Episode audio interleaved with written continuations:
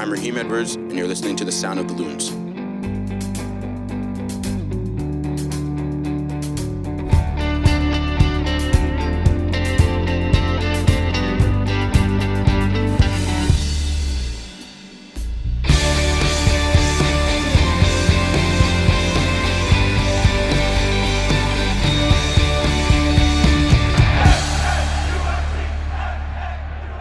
Morning, afternoon, or evening, depending on when this finds you.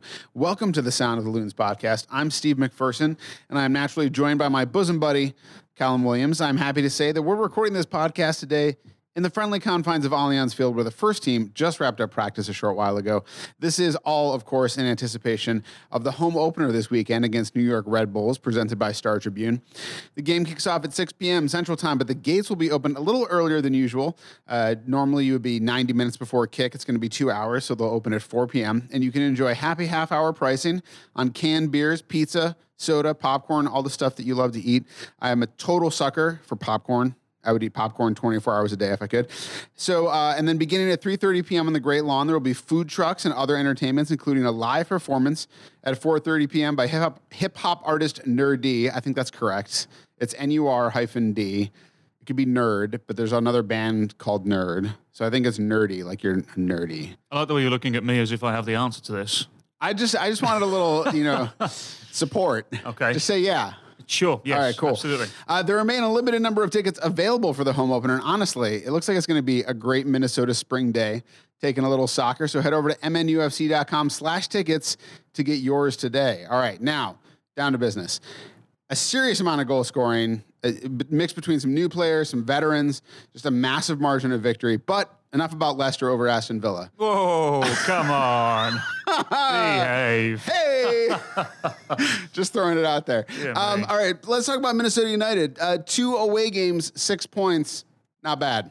No, not bad at all. Very, very, very good start. And I was uh, extremely impressed with the front four against San Jose on Saturday. And, you know, look, what I will say is the Earthquakes um, didn't have their best day, no doubt about it. I thought uh, Guram Kashia was was dreadful. I thought the goalkeeper, Daniel Vega, uh, was perhaps, had his his worst game in Major League Soccer. Yeah. Uh, but the point is, is Minnesota United took full advantage of that, and it ended up with five. But it, it, it really could have been six, seven, or eight. Steve, you know, it was um, it was uh, endless, flawless attacks from Minnesota United, and um, you know, I, I I was very impressed with them. Um, you know, they they unsurprisingly being away from home, they didn't have as much possession as you would have thought, but sometimes that doesn't matter. You know, Sure. they made the most of the position they did have. Um, I thought they were great moving forward. The front four were great. Finlay again was was fabulous. I thought um, obviously Ike Opara uh, deservingly awarded the, the the Bellbank Man of the Match and and the um, the Player of the Week in MLS as well. You know, so it's right now it's perhaps been the most perfect start Minnesota have had to a season, and um, now we have four home games ahead of us. Yeah, I, I will admit. I, so this game, uh, we talked about this a little bit last week. You win that first game, and you're thinking, "Hey, you expect draws on the road, wins at home. Uh, that's the baseline." So you come out of those first two games with two points. Great. We already had three points heading into the second game. So I'm like, "Hey, a draw is great. Four points out of the first two games." I had a little issue with uh, my internet at home.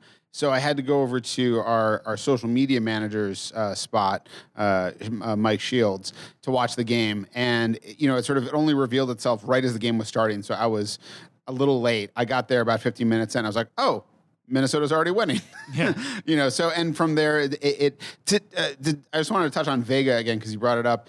Um, a, a good goalkeeper, but just one of those situations where it just seemed like a nightmare game. And I, I thought I found myself thinking about it with regards to goalkeepers in particular. Again, one of the I think one of the unique challenges for them is that um, I've talked about this before with a couple different people that you know there's certain um, sports, soccer is one of them, where your effort level can can lift you up, right? Like if if if you, the game is not going, you can sort of redouble your effort. If you just run more and run faster and run harder, it, it can get better. It's one of the major challenges with golf as a game because there is no effort other than stepping up to the tee and hitting that hitting that ball. It's sort of that you have a lot of time to think about what's going wrong or going right between holes, um, and I think that goalkeepers in some sense have some of that going for them. When they, if you miss that first, if you let one in and you go, well, that was one, right? But then you let another one in, it's like, like it can really, it can really snowball, and that's kind of how it felt for Vega. Like it just sort of seemed by the end of the game, like he just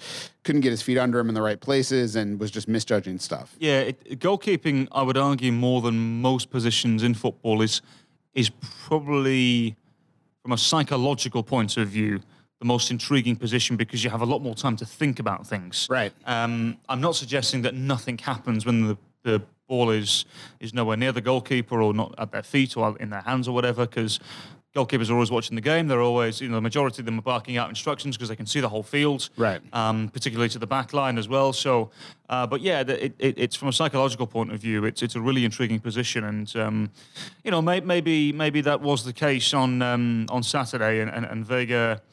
Um, psychologically collapsed, um, but th- there were some of the, the, the goals, in my opinion, uh, and taking nothing away from the goals because the players were in the position to, to score them.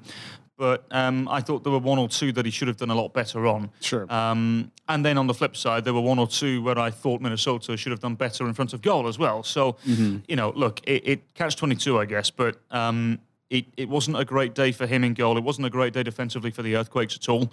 Uh, but it was a very good day for Minnesota from an attacking point of view. And, um, you know, we've, we've seen them rip apart the Earthquakes. We've seen them do excellent against a, a, a very good Portland Timbers team.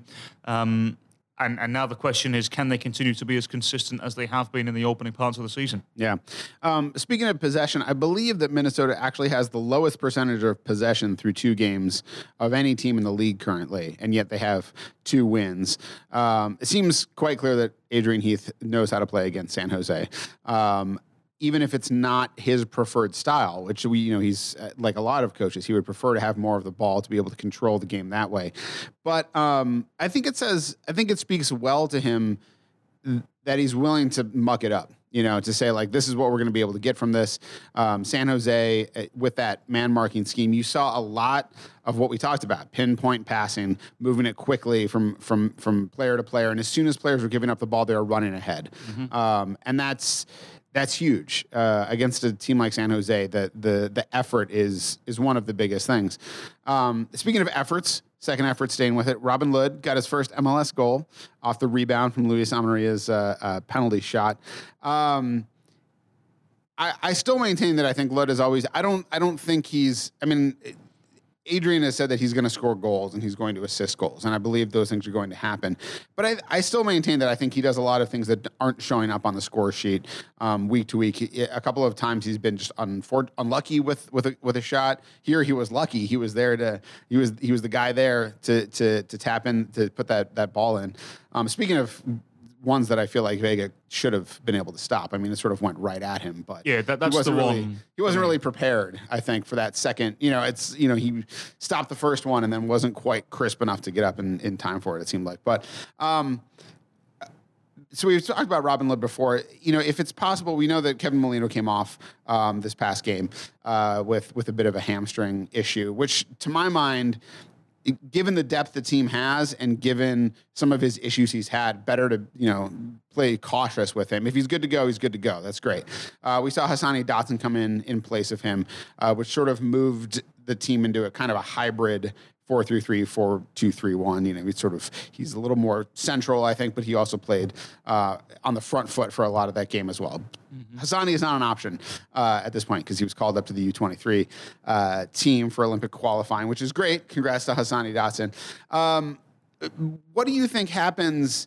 Now, if Molino can't go, um, do you think we see Lod go pull in central. You've heard he can play in that number 10 position. Uh, who do we see out left? Like, what's wh- what do you think so far? I mean, it's early in the week. We don't know, but. Lod will move into the 10 role, and Raheem Edwards will be on the left hand side. That would not surprise me at all. Yeah. And I know straight away because I can hear it through the through the radio and through the, the laptops and every other way that people are listening to this. I can hear people saying, "What about Thomas Chacon?" I can hear them yeah. saying it. Yeah, Chacon, uh, it, he'll be on the roster if this is the case. If Molino doesn't doesn't play, um, you know, he he is begging for an opportunity. Um, but as I've said before, Steve, I, have not been particularly impressed um, with him over the course of the last couple of weeks in, in training, in particular. Um, But you know, if Molino is unavailable, then then it wouldn't surprise me if Chacon was was on the bench and, and ready to go. Um, that doesn't necessarily mean he's going to get on the field. Right. Um, but I think Raheem Edwards, from what he's shown in training, what he's shown in the the last uh, couple of minutes that he's that he's come on uh, against San Jose. Um, and, and in preseason, you know, he had a re- very, very good preseason, a really good preseason. Absolutely. Um, and let's not forget his caliber as well. He's 24, but he's won an MLS Cup with Toronto FC. yeah. He's played in the Champions League before.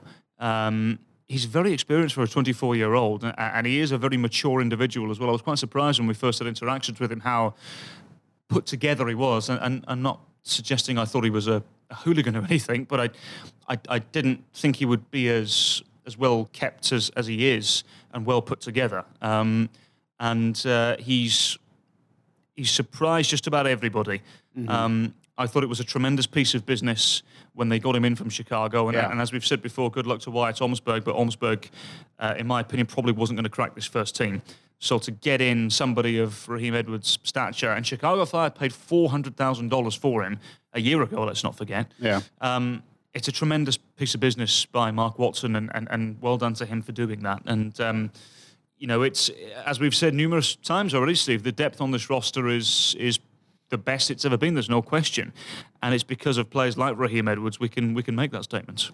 Yeah, I think I think that's important to keep in mind with regards to Chacon and, and, and his minutes or his uh, you know his immediate uh, future in terms of getting onto the pitch is that um, I think that that fans overall probably underrate the importance of consistency um, within a team. Um, I think when you look at people talking about it, it's like, well, why not try this, try that, try this, like try throw this guy here, try this formation. Um, I appreciate how that's attractive as an idea, and the idea of experimentation is interesting and it's novel, and obviously there's some benefits that can be that can come from flexibility. But I think that there's there's so much benefit to be be had by consistency of of expectation and consistency of performance. And Adrian, uh, from day one, has always said I mean, the, the the players pick the team. Like I, they they pick themselves by their effort. Um, and I think if you look at you know in training Raheem Edwards versus Thomas Chacon, like Raheem has has blown him out of the water right now in the first over preseason in the first weeks of of the season right now. Um, and I think that that if you keep that consistent, if that is what players expect and that's what players understand, you have to and you stick to that. That becomes its own value. Um, and you say this is th- this guy has worked the hardest. He's shown the best in training. He goes in when somebody else is out. And then if you want to get that spot, that's what you do. And I think that if you start messing with that, if you start paying attention, you know, to what people want or what the, the narrative is or what the expectation is or how much a guy was paid or how much they paid for him. It- as soon as it becomes inconsistent, then I think you start seeing the dissolution of some of the fabric that keeps a team together. And so I think it's easy. It's easy if you're clear. This is effort is rewarded um, on game days when we need guys. And I think if you stick and by that metric, I think Raheem has earned that spot. Yeah, and also going back to, to the depth as well, another person who was absolutely necessary in the dying embers of the San Jose game was Aaron Schoenfeld. There's a reason why he was brought in. And at that stage of the game, possession was very important. Aaron Schoenfeld gives Minnesota that option to be direct and to hold the ball up. Um, and I, I thought it was the right move by Adrian Heath uh, to, to bring on Aaron Schoenfeld and, and and possess a little more. You know, I know the scoreline it was five two. The game was was more or less over, but you know. Sometimes, you know, what he came on with what ten minutes to go or something. You know, a lot can change in ten minutes in this game. Sure. So bringing on somebody who you know is going to maintain possession, who's not going to give the ball away as much, um, and, and can play off of um, you know the, the the three players behind, or, or as it was the two players behind. Then um, I, I thought it was uh, you know again a tremendous showing of the depth that Minnesota United have, and um, there, there'll be times when Mason Toye is is the more sensible option, no doubt about it. Um, if Minnesota are chasing the game, for example, and they need a bit of speed, they they need to, to get in behind a little more, and, and they maybe need to stretch the back line a little more uh, to create spaces for the three behind uh, the forwards. Um, but I thought on. On on Saturday, Aaron Schoenfeld was the was the the obvious and, and right option, and and it proved to be the case in the end. Yeah. Let's uh, talk about a couple other individual performances. Ike Opara won Player of the Week, as you mentioned, deservedly so. I don't know if he can mount another Defender of the Year campaign simply because the turnaround was so drastic last year. I mean, that to, to spearhead that kind of defensive turnaround in terms of, you know, goals conceded and, and everything like that, you, sort of need that effort somehow again, which would mean giving up something like ten goals this Right, year right. to sort of to sort of uh, you sort of get that same result. But I, I feel like it's if it hasn't been crystal clear to people already, it's it's becoming more and more clear that he is the most important player on this team. I think just i- in as a leader, as um, an anchor in the back line, as someone to just break up any kind of attack that's coming forward. And now, you know, aerially on headers, uh, you know, we saw some last year, and you know, he's already got two goals this season. He's on the same pace as Luis Amarilla, who wants 25 goals this season. Um, I just I can't say enough good things about Ike Opara. Ike Opara's exactly what this team needed at this stage last year. Uh, and as you say, 2019 MLS Defender of the Year, um, deservedly so. He was great. Um, I'll take issue with the fact that you think he's the most important player on, on the team. All right. Because I still think that the, there's I I would argue Ozzy Alonso is still absolutely vital to how this team wants to play in Okay. terms of, of possession and quick turnover and, and, and whatnot. Um, I think Jan Gregus is starting to, to be amongst that conversation now as well. I think Molino, um, when he's fit and, and, and when he's in the form that he was in Portland, I, I don't think there's a player that Minnesota have that can change a game as quickly as Molino does. Um, but look, I mean, yeah, obviously Ike Opara defensively, you're probably right. Probably the most important defender that Minnesota have, uh, taking nothing away from Michael Boxall, who's been flawless as well. Um, but I, this this team is just so deep right now, Steve. Even if you know Opara or Boxall were to go down with an injury, um, you know, hopefully in a, in a well in a couple of weeks there'll be Brent Kallman available, and and if it was to happen this week, uh, Jose Aja is is available, and you know Aja was was a starter for someone like Vancouver a couple of years ago, you know, when he started a lot of games for Orlando and. I, I just I've never seen a, a roster as deep as this one, and and the good thing is as well is that the roster got a bit younger as well, which is what they were they Yeah. were looking to do. Um, you know, bringing in some of the, the younger lads like Raheem Edwards and Jacori Hayes, um, you know, and, and and even Aja, who's in his mid to late twenties. You know, it's um, it's something the team wanted to do, uh, and I'm glad they've they've been able to do it in the manner in which they they have, and, and even Tyler Miller as well. I think Miller uh, has has been fabulous so far. You know, the only things that have gotten past him have been penalty kicks, you know, and and, and, a deflected effort. Um, You know, and, and that's it. Um, so I, I I I think this team, as I said, Steve, I'll, I'll continue to say it. Um, I, I think it's the best team that, that Minnesota have had. I think it's it's probably, and I think he'll say this as well. It's probably the best team Adrian Heath has had Yeah. since he's come in to North America. Um, Yeah, I think that's fair. I think that the um, that getting younger, getting young, it's it's. It, I mean, it's sort of spun as simply getting younger, but it's like getting hitting that like guys in their mid twenties with experience who still have room to grow a little bit more into their primes. Like it's just such a sweet spot of guys, and we've talked about it before with Raheem Edwards, where he had, you know, a, a very good start to his MLS campaign, um, a little up and down and uneven since then. Um, a guy like James Musa, who sort of bounced around in a couple different places, had a great season for for you know uh, in USL last season. Um, to get those guys who have that, you know, again, that trade is like Wyatt. You know, was a little bit younger, and you know, you weren't sure like where the development was going to get Raheem Edwards for him. You've sort of again, it's these guys in that that that that real sweet spot of of they're young and so they're athletic. They bring a little more physicality and speed to the game, um, but they have room to get better from where they're. They're also not a finished product, which is great. Um, you mentioned Jan Gregus. I wanted to mention him also. Made the team of the week. Uh, his service on corner kicks was uh, stupendous. I mean, after after we saw, you know, he was brought in as sort of a, a set piece specialist. Um, it was a little uneven to start the season last year. Uh, it's it's on point right now, and he threw in one of those Hassani Dotson style bangers. Uh, and through two games, he has two assists and a goal. I feel like my preseason my preseason prediction of of him stepping up big in his second year. I feel like I seem pretty uh, prescient right now. yes, absolutely. that. Yeah, So- you've hit the nail on the head there, Steve. And and and look, this is what should be happening. He's now had a year to adjust, Yeah. not only to the way that football is played in this country, but but to the lifestyle here as well, and um and and and, how to to live here. And um, you know, I think he. Uh, He's certainly taken on. I mentioned it earlier on. He's taken on more of a role for sure in, in the locker room. You can see him putting his arm around players and whatnot. Some of the younger lads, for example, and um, you know, as I mentioned earlier on about Raheem Edwards, um, you know, being um, I, I thought he would, would have been a lot more raw. I didn't realize he was well put together as, as he is as a player and stuff. And um, there was a few times in training where you could tell he was getting frustrated because he does have a bit of an edge to him. Mm-hmm. And Jan Gregus put his arm around him and say, you know, you're okay. You know, carry on doing what you're doing. You know, and Yeah. look at the coaches; they're, they're excited. They can see what you're doing. And um, Minnesota, for the first two years, didn't have leaders like this, and, and now we have an abundance of them. Yeah. Um, with Grey and Alonso and Michael Boxall and Ike Opara, the spine of this team has never been stronger.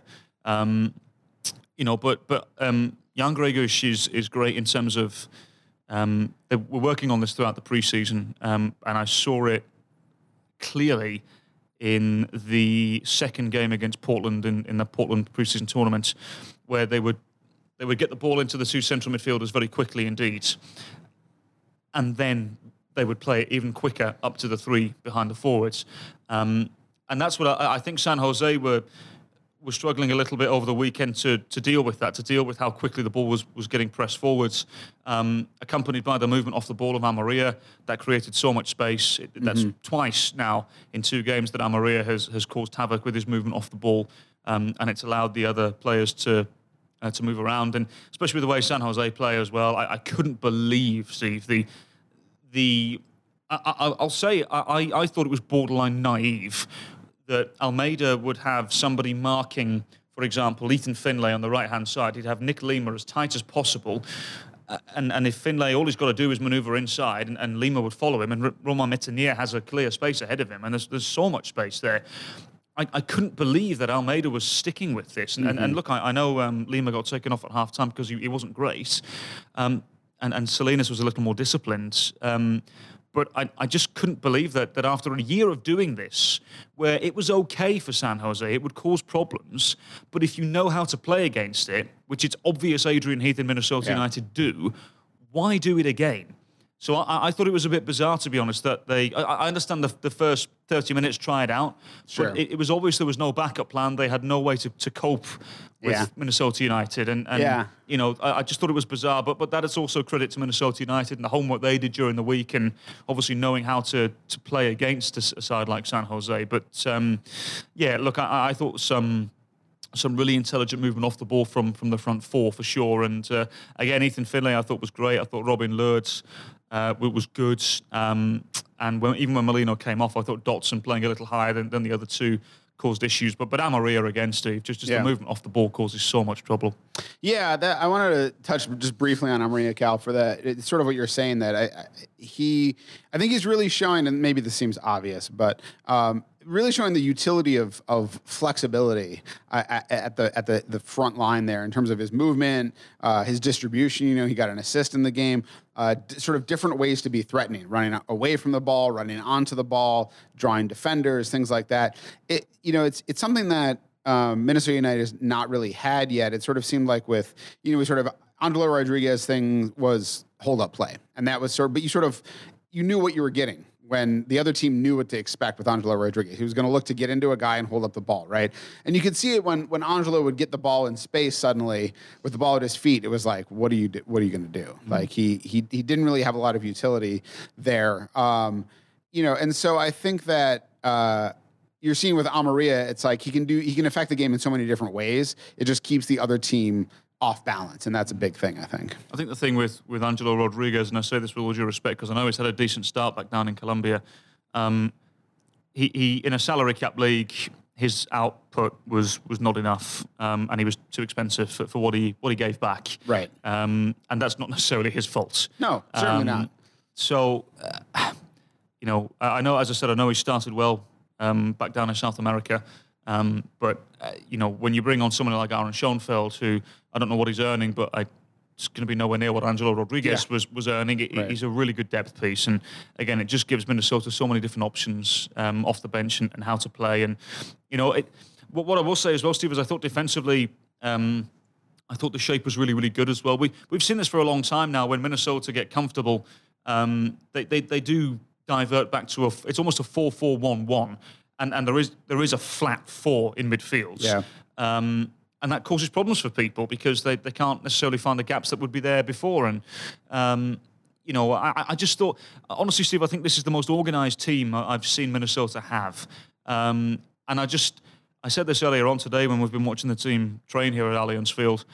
I, I just don't fear any MLS team when they're playing here at Allianz Field. Yeah. I, I just think this is this is such a fortress for this team, and given the momentum that they have already, I again I, I can't see anything but a win against the Red Bulls here on Sunday. Yeah. All right, we're going to veer precipitously away from soccer briefly, sort of like a palate cleanser here.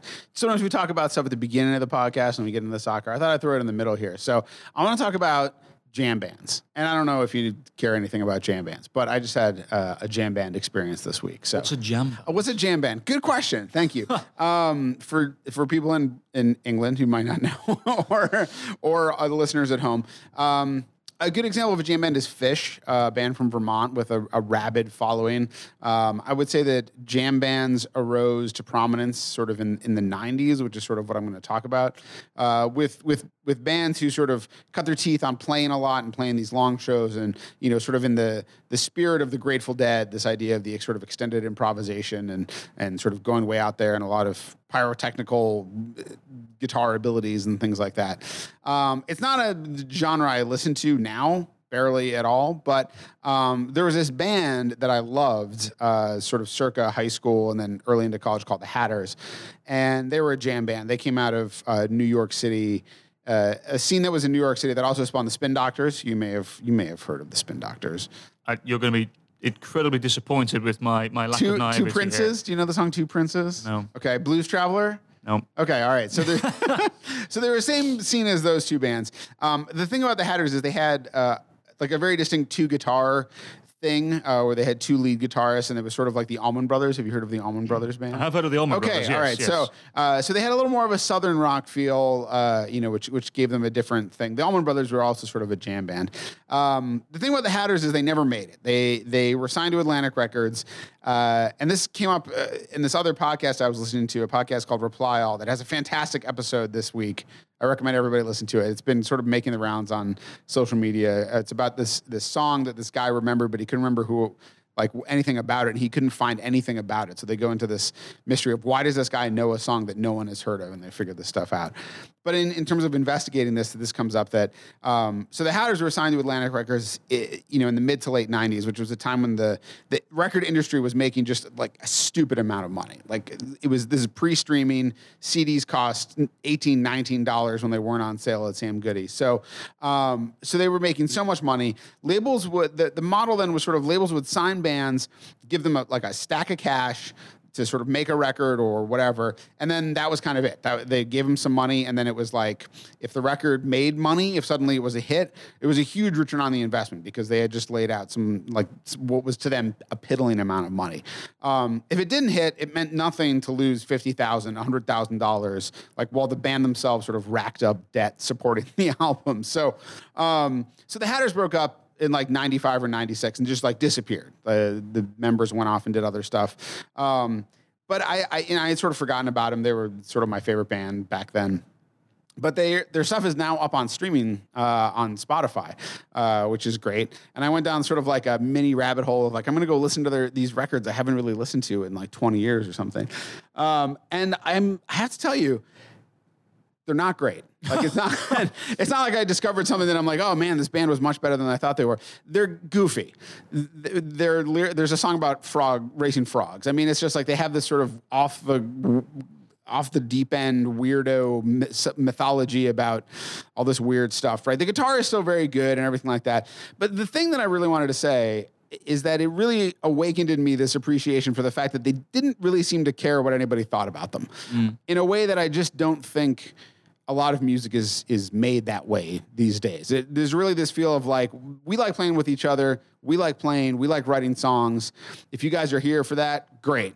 If you're not, I mean, we're still going to do it because we just enjoy this thing, you know, regardless of of the consequences.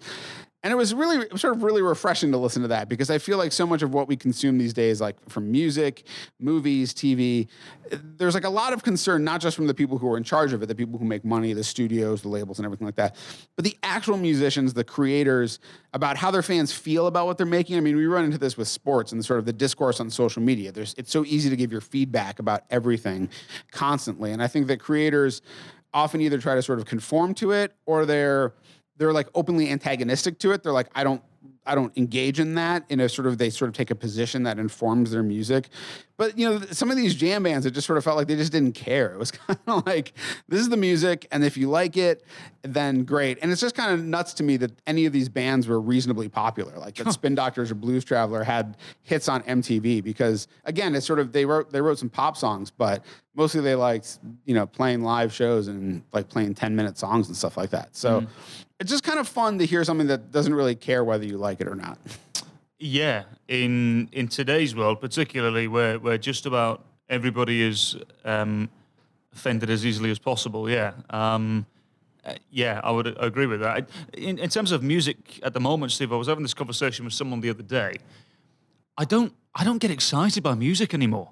I just I, I don't remember the last time a record came out. A record song. I still call them records. Okay, so it's we okay. go. It's all right. Um, I still buy them. I, I can't remember the last time one came out, and I thought to myself, "Oh, you know, wow, that, that's a that's a really good song," and, and it got me excited and made the hair stand on the back of the neck. You know, Yeah. it's, I, I haven't, you know, and, and maybe it's just because I'm just getting older and, and, and not really in tune with what's going on nowadays and not down with the kids anymore. But I just, um, yeah, I don't know. I, I was listening to like this morning. I was getting ready to come to the stadium, and I was blasting the Rolling Stones, and I was like, I, you know, music just it's so different now, you know. Yeah. And, and I, I, look, I, I was certainly one of those kids back home in England that, that were into the the trance and dance and techno type music as well as the sort of the the indie rock and roll stuff. Sure.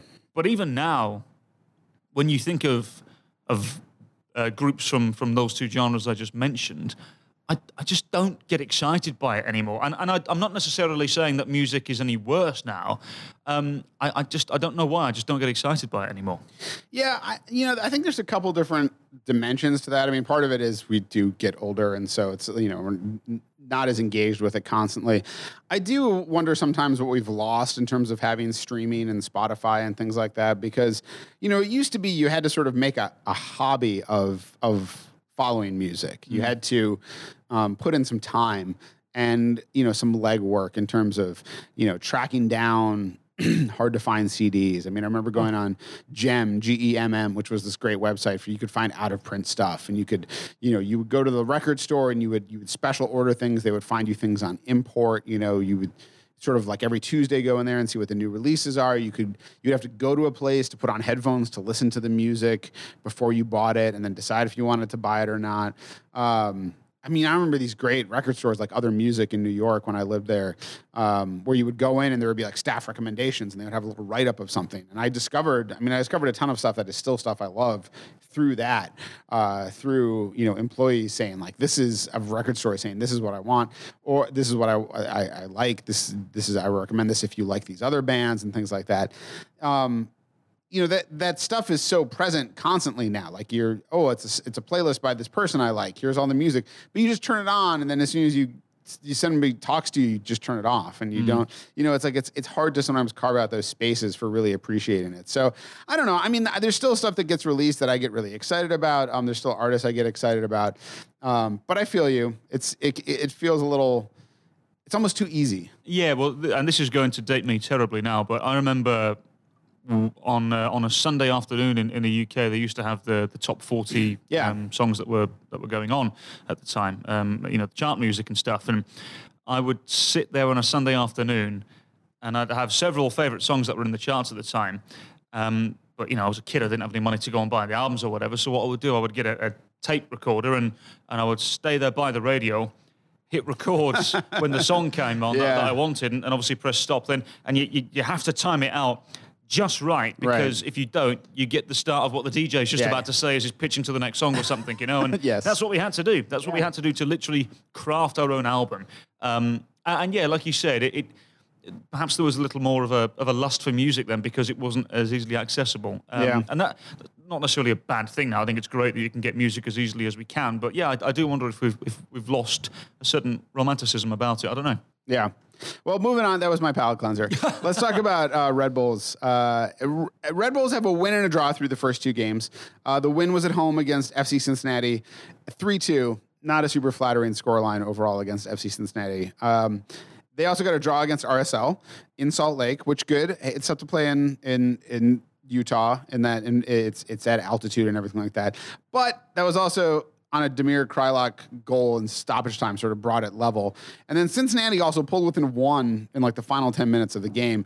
It, the Red Bulls seem, you know, like they're still well coached. They still have that identifiable identifiable style, uh, which Adrian alluded to. You know that they're they're going to press, they're going to attack, they're going to try to win that ball and, and get it back up the field as soon as they can. But it does sort of feel like they seem vulnerable right now. I would agree that they still have their identity that they've had for many years, but the question is now, do they have the players to do it? Yeah. Um, looking at the the eleven that started against Salt Lake, um, this is not surprising because the Red Bulls, as far as I'm aware, the Red Bulls are still at the top of the charts in terms of how many academy players have come straight into the homegrown system and, and, and become professional players. Um, so their identity has changed big time over the last 10 years because you think about it, you know, uh, 10, 9, 8 years ago, it was Rafa Marquez, Thierry Henry, Yeah. Joe all, these types of, of players that were coming over uh, from Europe. Um, and, and and now it's you know they, they have a lot of the younger players. Uh, you know Davis in the centre of midfield has been a part of the academy and has been a regular for for a couple of years. But um, the, the other players like like Duncan, who I thought was actually very good against Salt Lake, and, Yeah. and, and White, the centre forwards. Um, Barlow as well, a young player who, who's come through the ranks as well. They're, they're just a little bit um, that, that they aren't the Red Bulls that they used to be. Um, and I'm interested to see what they look like in a couple of years because if these kids keep playing at this level, then they're going to be very good, of Right. course, if they're effective. Um, you know, look, they still have some decent players like Rzatkowski uh, in, in midfield is good. Daniel Roy is obviously very Yeah. effective as well. Has Valot- been for a couple Valot of years. really good. Valot looked good. You know, Cásseres did, did okay as well. The, the big one for them though, Steve, and, and I, I do wonder if if he's got enough about him. They need more from Kaku. They Yeah. simply need more from him. Yeah. Um, he, you know, he, he came off against Salt Lake, um, and and he was he was just okay.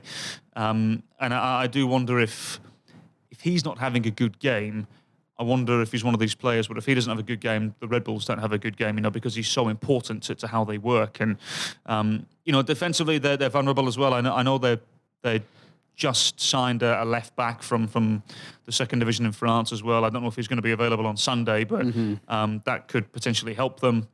Uh, but having having Amro Tarek at, at centre half, who's not a centre back, um, hurt them. You know, obviously Aaron Long is still still injured allegedly. Um, I, I don't know how, what the situation there is. I don't know if his head's been turned because there was a bid turned down from, from the Premier League with West Ham. Um, Tim Parker is still one of the best centre halves in, in Major League Soccer for me as well. Uh, and they have a new goalkeeper as well in Jensen. So um, I, I've said this before. I, I think this is a, a transitional year for the Red Bulls. Um, they've been about as consistent as can possibly be in, in MLS in terms of getting to the playoffs every year, and then they always seem to fall short. Um, so I don't know that they're they're about as unrecognisable of a side uh, in MLS, in my opinion, right now compared to what they used to be. So, and that's not necessarily a bad thing, but when you become unrecognisable, it's because you don't really have an identity, and whilst they still have that that identity from from years gone by that, that Jesse Marsch instilled, um, I, I still I still don't know what to expect from the Red Bulls this year. Yeah. Um, I, I don't know. I, I just don't know what, what to, to think of them. Um, my only thought is that they are weaker than what they were last year from a personnel point of view. Um, I'm intrigued to see what they have, what, what what happens with them, Stephen, what they can offer. But they are a lot younger, a lot younger. And again, that's not necessarily a, a bad thing. But I'm I'm just intrigued to see where they are at the midpoint of the season because with what they have right now, I'm, I'm not convinced they're going to be over the line when it comes to, to the end of the season. Yeah, the the identity question is an interesting one that I think it, it sort of brings up a, a sort of chicken and an egg issue with you know this is if, your identity is this, but you don't have the personnel to execute it so that it you can so it can be seen or felt. Is it your identity anymore? Um, you know, you you can want to play. You know, if you're if you're a coach who's like, I want to play possession based football, but you don't have the, the personnel to do that, does it really matter? Like, if that's what you think the identity is. Like, I mean, any of us, it's like, oh, this is who I am. It's like, well, are you acting like that? Or are you just going to act like that, but you can't really, you naturally, you're not going to be, you're not going to be able to hold it up. So it's going to be interesting to see what happens at, at Allianz Field. We've talked before about the question of, you know, do teams start playing Minnesota a little differently at Allianz Field? Mm-hmm. Uh, is there more of a, a, a, sort of a sitting back? I don't see Red Bulls sitting back, basically. Um, you know, no matter no matter what. Again, because of this idea of of the identity they want to sort of impress upon other teams. So this might not be the best litmus test for how Minnesota plays with more of the ball. They might still end up with not as much of the ball as, mm. as the Red Bulls, but could still win. I think. Yeah, I think, um, like you said, it, it, it depends on what philosophy they adapt. Do they carry on with their own, you know, pressing sort of game, or, or do they um, do they remain remain a little deeper, which which would suit Minnesota, by the way, if they remain deep. But um, you know, I think the, the Minnesota United of last year would have had an issue with with teams sitting deep. Yeah. But I think because the the front four now are about as lethal as as can possibly be, um, and because there's threats from just about every area on the field, I do think if the Red Bulls are pinned back inside their own area, all that's going to do is invite pressure from from Minnesota, mm-hmm. and eventually they will break through. So. Um, I'm intrigued to see it, Steve. Uh, I really am. I can't wait for Sunday. It's it's, it's so good to, to be back home. You know, yeah. after all the travelling with pre-season and then the, t- the first two games, um, I'm happy to be home. So I'm sure the players are, are absolutely thrilled. Um, so it's it, it's going to be interesting, and, and, I can't wait to to see. Um, you know the Wonderwall in, in all its glory, and, and you know the, the entirety of the stadium. I can't wait to, to go and have a have a drink in the brew hall afterwards, and and uh, get the light rail to the stadium on a match day. You know, I love doing that. And, and by the time I usually go, is when the first sort of um, flickers of, of, Minnesota United fans are out and about, and you can you can hear them talking about the game and talking about the team. What's Adrian going to do? And I, I, love that on a match day, you know. So I, I, can't wait, Steve. It's going to be great on Sunday. It really is. Yeah, I feel like about a you know about a year ago we were here at Allianz Field before a game had even been played, um, talking about what it was going to be like. It's uh, it's pretty exciting to be back uh, in the place again. Uh, you know, guys are out there mowing mowing the pitch um, now knowing a little bit of what it's like and thinking about those moments that again, I think I talked about this last season that you know there's there's all this anticipation, and sometimes the anticipation gets in the way of of experiencing the the place itself. I mean, I think we saw that it was the thing that Ike Opara alluded to in, in his availability today that it took about five games for the team to sort of start feeling like it was it was home, and so sometimes those sort of that anticipation gets in the way of just the natural feel of it. But I think back now to those moments when it was just felt like that that pure feeling of of joy or excitement at at at a goal uh, or a stop. You think about you know um, Vito Mannone's stop against Dallas. You think about Hassani Dotson's goal that clinched the playoffs. You know, mm. you think and you think about those moments that are going to come. You know, you think about Hassan, any of Hassani's goals, basically, how exciting all of them were. You think about any of that stuff and the moments that are going to come this season and give you that feeling. It's it's it really is like nothing else. I got to say. Yeah, I, I can't wait, Steve. There's I'm fortunate that I've been to, to just about every MLS stadium now, apart from the, the new expansion teams, obviously. Um, and the, the, atmosphere here on the match day is, is, is fantastic. It's second to none, and, and I, I, I can't wait again. I, and the only thing I hope that's not a guarantee. Um, I really hope that we hear the first Wonderwall of, of the season. Yeah. That would be that that would top off just about everything. That would and, and, and would Christian, what a fabulous start this has been to the campaign. Yeah, it would make it would make for a great first game. Thanks for joining us for the 95th Sound of the Loons podcast. Minnesota United's next game is on Sunday, March 15th, as the Loons take on the New York Red Bulls in the home opener presented by Star Tribune. Kickoff is set for 6 p.m. Be sure to leave us a nice review on iTunes or at the very least a five star rating, and follow the team on Twitter at MNUFC and Cal at CalWilliamsCom and me at Steve Entris.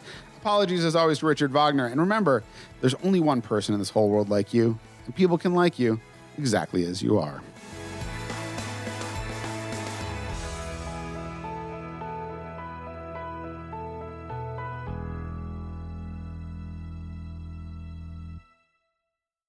Your story. It lives in River City, where you can enjoy a metropolitan vibe and a small town feel, where we set the standard for service and looking out for one another where there's so much more than steak in our thriving food scene. Your story is the story of Omaha, told by those who live it and love it. Whether that's helping you keep up with the Cornhuskers or creating the content you crave. And here in the Omaha World Herald is where it comes to life. Omaha World Herald, where your story lives. Whether it's Baker's Simple Truth Turkey or mac and cheese with Murray's English Cheddar or pie made with fresh Cosmic Crisp apples, there are many dishes we look forward to sharing during the holidays. And Baker's has all the fresh ingredients you need to turn today's holidays into tomorrow's memories. Baker's, fresh for everyone. Get more ways to save at the Buy Five or More Save $1 each sale. Just buy five or more participating items and save a dollar each with card. Baker's, fresh for everyone.